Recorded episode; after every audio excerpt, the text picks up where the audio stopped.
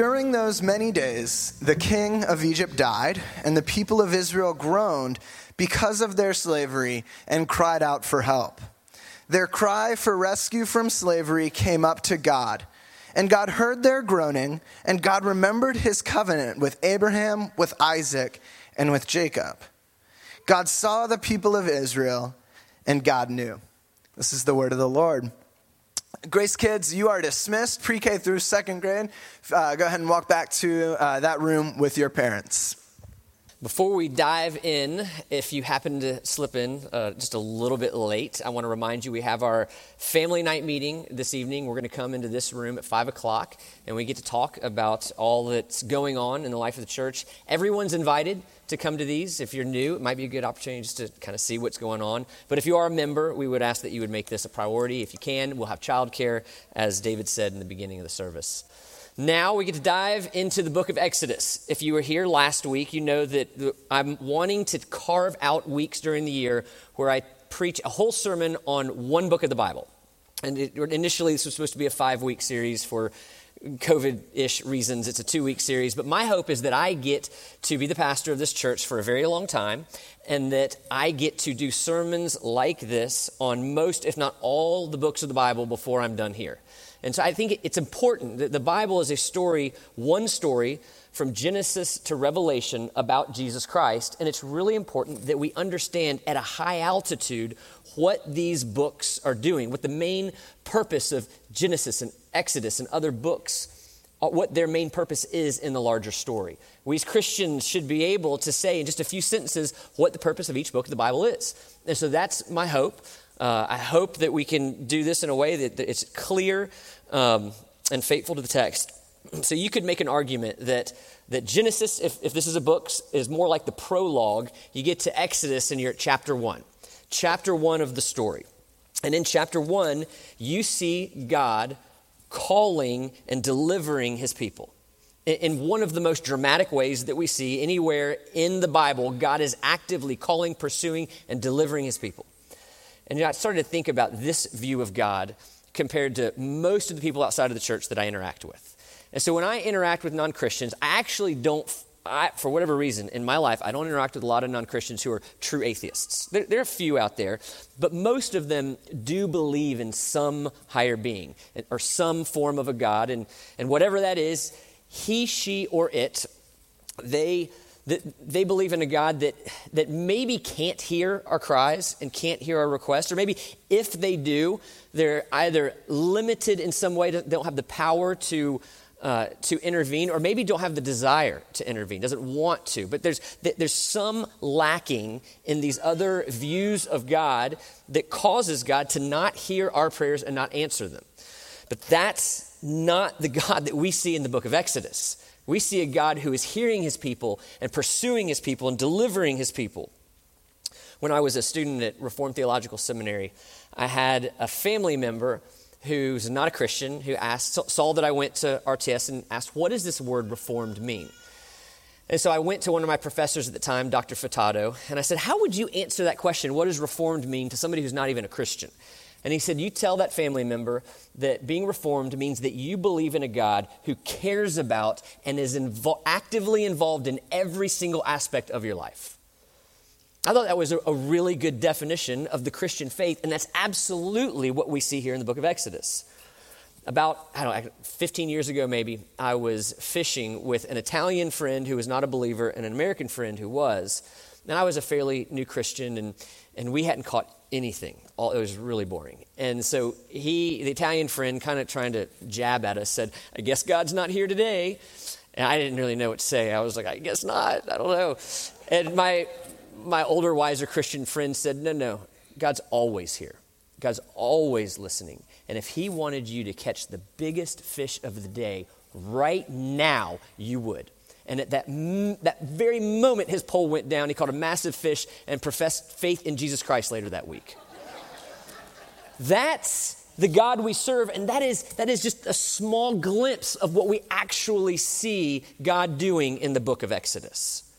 And so I want to look at Exodus and see God as the main character who is initiating, who is guiding all these dramatic events in, in the Bible.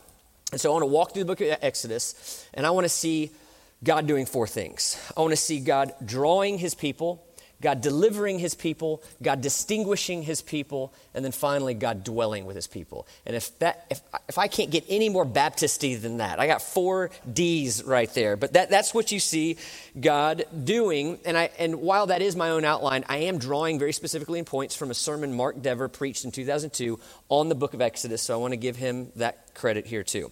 So first, we start in Exodus and we see God drawing his people. Moses, uh, God starts by drawing Moses. You have uh, chapter one, and in chapter one, it spans centuries. Chapter two, chapters one and two is where he's calling Moses. Chapter two spans about 80 years, and then chapters three through 40 are just over a year. And so we said last week that when we, we've got to pay attention to time. When time slows down in Scripture, God's wanting to focus on us on something very specific. So just like in Genesis, there are times where things slow way down. And so we pay attention.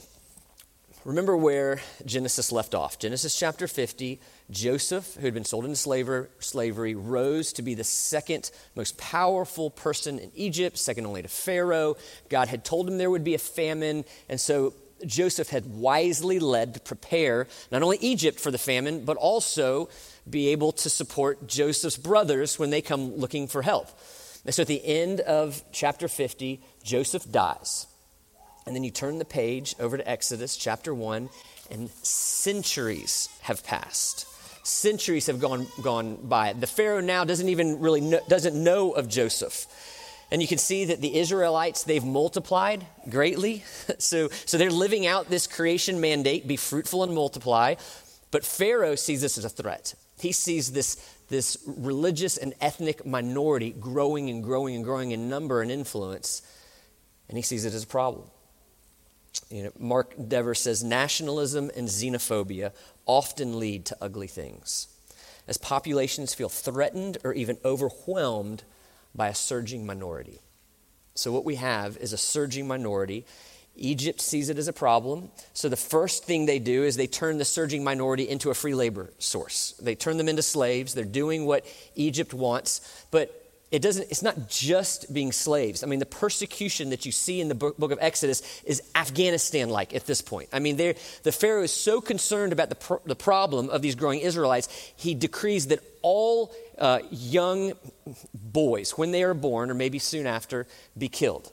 Just kill all the Israelite boys. This is, we've got to do something to curb this explosive growth, growth of Israelites in our, in our midst.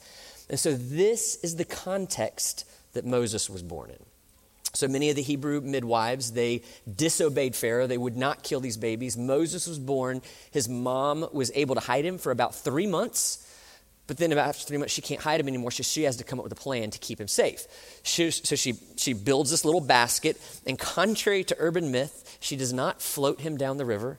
I mean, can you think of a more unsafe thing to do with a baby, a three month old, than float them down a river? I, it would be safer, I think, to find a hungry lion walking through to Pharaoh's palace and just put him on the back. I, I mean, she didn't float down the river. She knew where it was that Pharaoh's household bathed, and specifically Pharaoh's daughter. And so she made this basket, put Moses in it, and put him by the bank of the river so that he would be found by someone hopefully sympathetic in Pharaoh's household. That's exactly what happened. His daughter comes in, and his daughter takes Moses into his household. And we don't know a lot about the next 80 years of Moses' life. Uh, there are, you know, you have places like the, the animated movie Prince of Egypt who very imaginatively fill us in on Moses' relationship with Pharaoh's household, but those are all guesses. We don't know anything about Moses' growing up years, his relationship with Pharaoh and everybody else in that house. The next thing that we see is that, is that Moses is a murderer. That's the next thing we see. He sees an Egyptian beating a Hebrew slave and he kills him. And after he does that, he knows he can't stay, so he flees. He flees Egypt and he goes to, uh, goes to a land where there are other descendants of Abraham, the Midianites. And Moses marries, he settles down, and he's probably thinking, This is, I'm just going to enjoy the rest of my quiet life, far away from the mess going on over in Egypt. And that's when God draws him. That's when God intervenes. And he does this, as you may remember, at the burning bush. So Mo- Moses, Moses is walking. Moses isn't in search of God, he isn't on some trek to, to find himself. He's just walking, and it's God who intervenes into his life. He sees this bush that's burning, but it's not. It's not consumed, and it's there that God speaks very directly to Moses and tells him some things. He tells him a little bit about who God is. He tells him his name. God says, You tell them, I am, is who I am, and I'm sending you to go to Pharaoh and to tell them, I've heard, I hear the cries of my people over there, and I'm commanding you to let them go. So that is the beginning of God drawing his people. This isn't Moses' altruistic spirit. This isn't Moses' overt spirituality or desire to see things done right. Moses has fled, and God is coming into Moses' life and sending him back to answer the cries of his people. That's God drawing his people. Then we see God delivering his people. So Moses responds to the call in the first two chapters, literally the first four chapters. And then verses 5 through 18 is where we see God delivering his people. So Moses goes, goes into Egypt. It makes it clear what he's there for. He is accompanied by signs and wonders. And in chapter 4, verse 31, we see that the Israelites believe. They believe Moses is who he says he is. And you can see this and think, well, that's no big deal. Of course, anybody coming in saying, I, I, let my people go, all the Israelites are just going to fall in line and say, we're, we're with him. But that's not the case because if Moses can't deliver on his promises, what's going to happen to Moses and all those people who followed him? They're dead. But they believe not in Moses, but in God, who Moses is serving, and so they're in. And things immediately get really bad for all the Israelites. Pharaoh decides, I'm going to double your workload and I'm going to give you less material to accomplish it. And so then you have this famous back and forth between Moses and Pharaoh. This one, the prince of Egypt, probably gets a little bit better. And you have all these plagues. This is chapters 7, 8, 9, 10, 11, and 12. And it's very important to see that each of these plagues, Moses is saying something very clearly against the Egyptian gods against one of the pantheon of gods they have here. He, these, in these plagues is an attack on their deity and the people, the gods that they claim to serve. So each plague, where's you, know, you have this god of this. Oh, where is he now? Or this God, where is he now? Or this God, where is he now? And they go through plague after plague after plague, basically totally destroying any confidence they would have in these gods that they serve. And then finally, you get to the last plague. And then the last plague, God says, I am going to strike down the firstborn in every household, unless the blood of a lamb is over the door. And this is, of course, where we get the, the Hebrew Passover festival. I'm going to begin reading in Exodus 12, verse 29. At midnight, the Lord struck down all the firstborn in the land of Egypt from the firstborn of Pharaoh who sat on his throne to the firstborn of the captive who was in the dungeon, and all the firstborn of livestock. And Pharaoh rose up in that night, he and all his servants and all the Egyptians, and there was a great cry in Egypt, for there was not a house where someone was not dead. And so, this, of course, at this moment is when the actual Exodus starts. But before we follow the story into the Exodus, we have to look at this character Pharaoh for just a minute because we talked a lot about God's sovereignty in, in Genesis. We're, we're seeing God's sovereignty here in Exodus, but we, we can't just say, oh, God's sovereign when something goes well and somebody turns out really great like Moses and not see God's sovereignty in someone like Pharaoh. God is no less sovereign in Pharaoh's life than he is Moses's. One pastor said Pharaoh and Moses are opposites in the story. Moses has nothing but gains everything. Pharaoh has everything but loses it, loses it all, and God is sovereign over both. So God put Pharaoh in power, that's clear, just like he did Moses. This is chapter 9, verse 15 and 16. For by now, I could have put out my hand and struck you and your people with pestilence, and you would have been cut off from the earth. But for this purpose I have raised you up to show you my power, so that my name may be claimed in all the earth. So it's clear God is the one who put Pharaoh in power, but he's not just sovereign over Pharaoh's position, he's sovereign over his heart as well. The text says God hardens Pharaoh's heart. This is a hard thing. This is probably one of the hardest parts of Exodus. I think it's harder, really, for the Christian than even the, the extravagant miracles. This idea that God would harden his heart. And here's, here's just one of many clear places that God says this in Exodus 4:21. And the Lord said to Moses, When you go back to Egypt, see that you do before Pharaoh all the miracles that I have put in your power, put in your power. But I will harden his heart so that he will not let the people go. And this isn't one obscure verse. There are five places in Exodus where Moses records that God hardened Pharaoh's heart. There are four places where Moses records that Pharaoh's heart became hardened, and there are two places that say that Pharaoh hardened his own heart. So, as Christians, we have to wrestle with this. And I, I, there probably we could take a whole, a whole sermon to just look at this. But the heart of the question is does that make God unfair? Does that make God unjust in any way? And I'm going to let the Apostle Paul answer that question. Romans 9 14. What then shall we say? Is there injustice on God's part? By no means. For he says to Moses, I will have mercy on whom I have mercy, and I will have compassion on whom I have compassion. So that it depends not on human will or exertion, but on God who has mercy. For the scripture says to Pharaoh, and he's obviously interacting with our text, for this very purpose I have raised you up, that I might show my power in you, and that my name might be proclaimed in all the earth. So then he has mercy on who has mercy, and whomever he wills, he hardens whomever he wills. So Pharaoh's heart has been hardened, eh, but that does in no way mean that God is unjust. When we get to the end of the story, when we get to the better promised land, we, there's nobody who is going to say God was anything other than fair and just. So, you have this little moment where Pharaoh's heart is breaking. Maybe he's tired, he's beat down, I don't know what it is, but he relents. And he says, Fine, go, leave, take everyone. And you have 600,000 men plus women and children who begin this trek uh, from the city of Ramses to the Red Sea.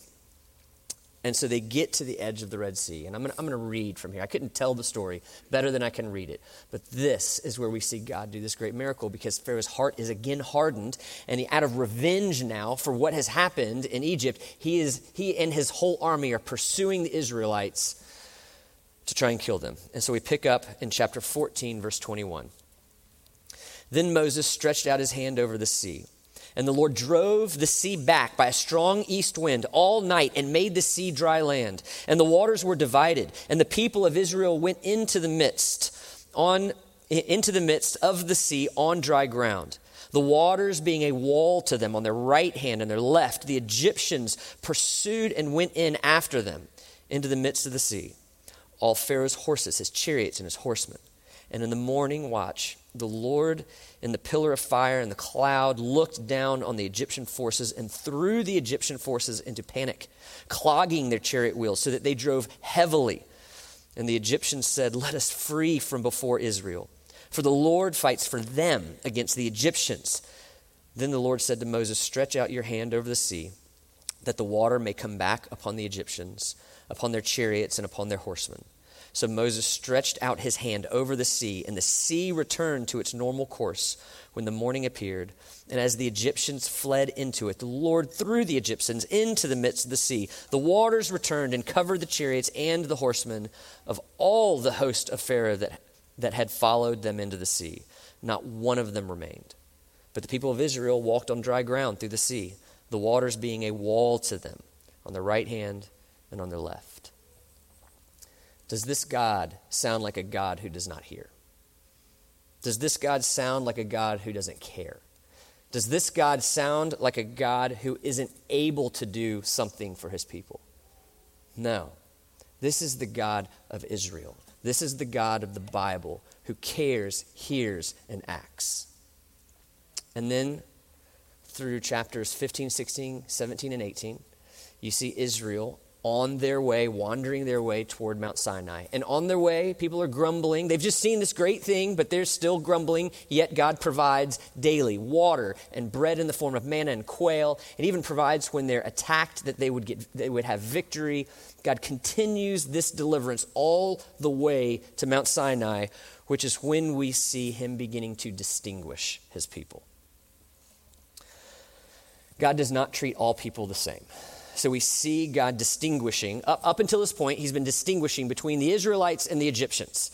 He, you know, when, when there were the plagues, certain plagues like the flies uh, went to the Egyptians, not the Israelites. When the hail came, it went to the Egyptians, but it didn't hail on the Israelites. There were certain ways that God would distinguish even between the different animals of the Egyptians and uh, and the Israelites. And he, I mean, there, there, are lots of different ways we can see that God is distinguishing his people from the Egyptian people. Here's one example in chapter 11, verse 7.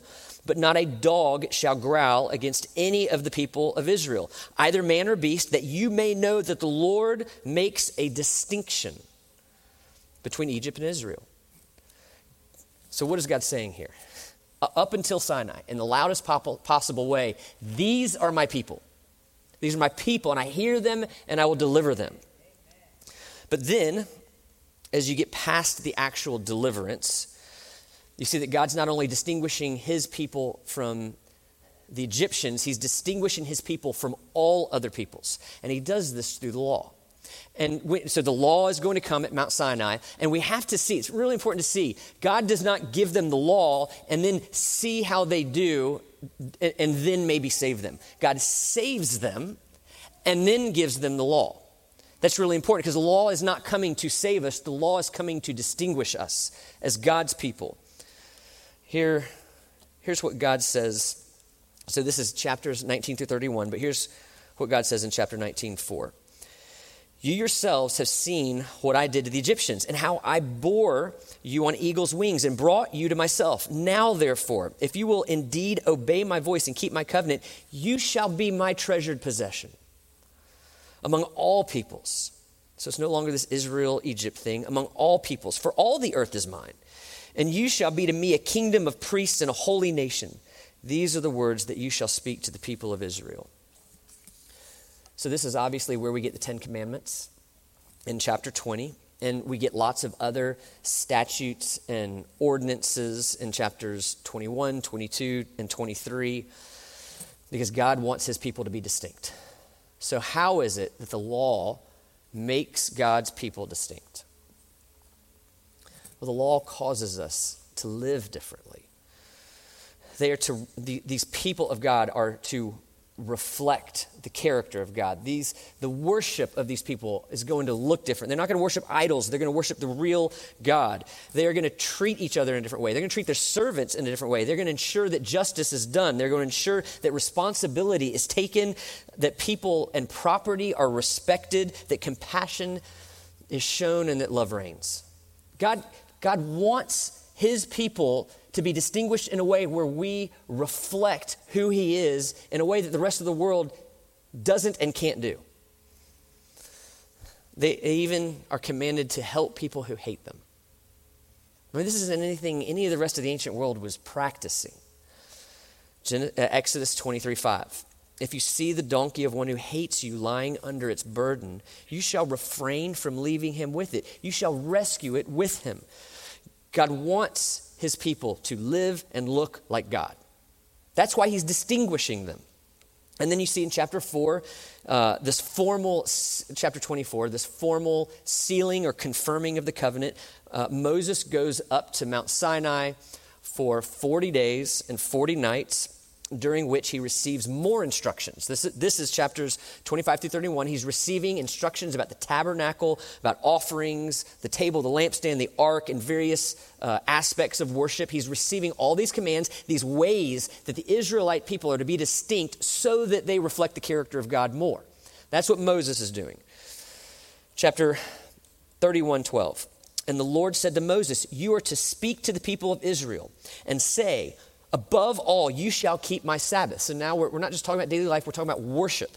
For this is a sign between me and you throughout your generations, that you may know that I, the Lord, sanctify you. Or in the, in the words of the old NIV, who make you holy. To be holy means to be set apart. This is why he gives his people the law, to set them apart, to distinguish them.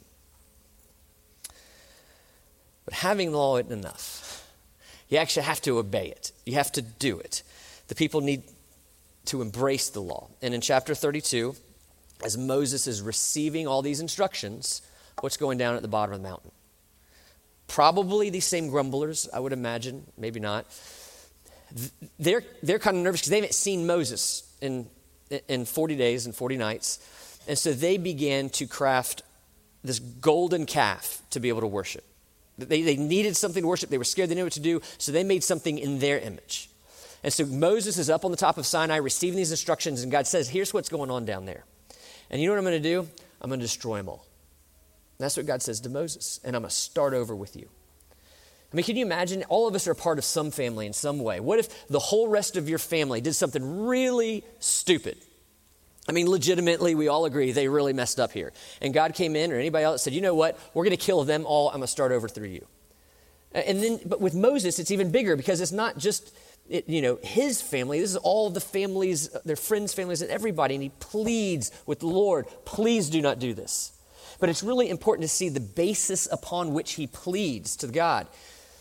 He doesn't plead on the righteousness or the merit of the Israelite people or even Moses' merits. He says, For your glory would you do this? Because you know what's going to happen back in Egypt. If you kill us all, they're all going to say, See, God of Israel, he's tricky.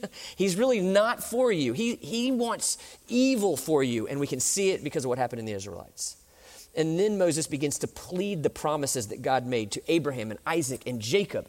And it can almost feel like, like it's Moses who's instructing God here, rebuking God, but that's not what happened. What's happening? What's happening for our benefit, we're seeing that Moses really gets it. Moses really understands the purpose of God and how he works for his glory and his fame, and he does what he says he will do regardless of our faithfulness. While we're unfaithful, he's faithful. That's what we're seeing right here. And so, God says, okay, he relents. Moses runs down the mountain. He actually sees what's going on. He's aghast. He's appalled. And so he has these tablets where he'd written all these instructions on. He throws them down. They break to pieces. 3,000 people are executed, and that golden calf is destroyed. And so then Moses goes back, back up to the mountain to plead again with God do not destroy them. Moses even goes so far as to say, May my name be blotted out of the book of life if you will spare them. I mean, there's a whole book on leadership there. He would give his own life for the life of these people who do not deserve what they are getting. And then God says in return to Moses in chapter 32 Whoever has sinned against me, I will blot out of my book. But now go, lead the people to the place which I have spoken to you. Behold, my angel shall go before you. Nevertheless, in the day when I visit, I will visit their sin upon them. The Lord sent a plague on the people because they made the calf, the one that Aaron made. So God then sent a plague. More people died, but grace was given to the people of God in that day. They were delivered, they were distinguished. And in chapter 34, this covenant that they made is renewed after all this fiasco. And in chapters 35 to 40, they're building the tabernacle that had, you know, that Moses had received these instructions in chapters 25 through 31. And I think it's really interesting to read these, these latter chapters because it really seems like they learned their lesson from the golden calf because they are, they are to the T following these instructions. They are not going to turn to the left or the right. They, they at least for now, have learned their lesson. And then here with this tabernacle, we get to see the last and greatest blessing of God. God dwells with his people. So this is the most important part. You know, we don't follow God because of things He can do us, because of victories He can give us, because of wealth He can give us, or health, or anything else. There's no gift. We get the giver. God is the great prize, and He, he, he dwells with His people. And Moses sees the blessing of God being with them, with His presence dwelling with them. Chapter 33, 15. And he said to him, if This is Moses. If your presence will not go with me, do not bring us up from here. So what he, he doesn't care about the promised land even. What he wants is God's pre- presence. If you're going to send us to the promised land without your presence, I don't want it. Presence, not presence, sorry. For how shall it be known that I have favor in your sight, I and your people? Is it not in your going with us, so that we are distinct, I and your people, from every other people on the face of the earth? But the question that you still need to answer is how is it then that a holy God dwells with the sinful people? Because every place in the Bible where God's holiness and sinful man come together, it goes disastrously for sin, sinful people. And so this is what the tabernacle is beginning to do. So we, we, it's, it's, all a part of the, the temple system. So the temple system is the place that God meets with man. So that happened in the Garden of Eden, tabernacle, temple, Jesus, Holy Spirit will get there. But right here in the tabernacle, God's saying, This is how I am going to dwell with you. And it isn't like this is God's little home. You know, this is where we put God over, over here in the tabernacle. This is the place that the omnipresent God has sovereignly chosen that He will meet with us. And it's going to happen in a safe way. We will not be killed. So, in the center of the, of the camp is the tabernacle. In the center of the tabernacle is God's presence in the Holy of Holies. And there are all kinds of rules uh, that dictate who can approach that spot, uh, when and how they can approach that spot. And then even people who can't go in there, if you, if you commit certain sins or become inc- unclean in certain ways, you, you, not only can you not go to the tabernacle, you're outside of the whole camp. And so what we're seeing in the way that God is interacting with us is that He is holy and we are sinful. This is being reinforced over and over again. But for right now, God has said, even so, I'm going to provide a way where, where we can meet together. And this is where Exodus ends. And if you were here last week, you remember that I said that Genesis was a story about Jesus. You know, Jesus isn't an afterthought. After everything went bad, God thought of Jesus. You know, Jesus isn't something that, that we're inappropriately reading into the text. This is Genesis to Revelation is a story about Jesus, and Exodus is no exception. So think about Luke 24, when Jesus had resurrected, he's walking on the road to Damascus with two of the disciples who didn't get it, and he's explaining everything to them. And Jesus says, and beginning with Moses, this is where we are, and then all the prophets, he interpreted to them in all the scriptures the things concerning himself. So he's looking back at our passage and saying, Here was me. Here's me. Here's me. This is pointing to me. This is me. And he's showing us Jesus in the Old Testament. And we're able to see that God's salvific purposes in the book of Exodus are just a pre-taste of God's plan for all of his people. Everybody who would come to God is drawn by Him, delivered by Him, distinguished by Him, and He will dwell with us. And so Christ is our true mediator who can actually give His life for us. Christ is the better high priest who leads people not to false worship, but to true worship. Christ is the actual only covenant keeper that has ever lived. Our baptism in Christ is better than the Red Sea. Jesus is our Passover lamb, and Jesus is the promised descendant of Abraham who would bless all nations and fully deliver us in the better promised land from all our woes and our sin. And so, Exodus, I want us to all see Exodus as a microcosm of how God deals with his people, all of us. We are called out of our sin. We are, we are spared the wrath of God by Jesus, who is the true Passover lamb. Through his blood, we are saved. And then we walk through the waters of baptism, and we're given a new ethical system that distinguishes us from the rest of the world. But now something's different. We desire this law. God dwells in us not through a tabernacle, but through his Holy Spirit inside of us. And we wander in this life, waiting for this better promised land where we have the fullness of his presence. And as we wander, Jesus, the better Moses, is interceding for us at every single moment because he has perfectly kept the law. Moses couldn't trade spots with us. He couldn't give his life for us because he's a murderer. He's a sinner like the rest of us, but Jesus can and did on the cross. So the story of Exodus, it's our story.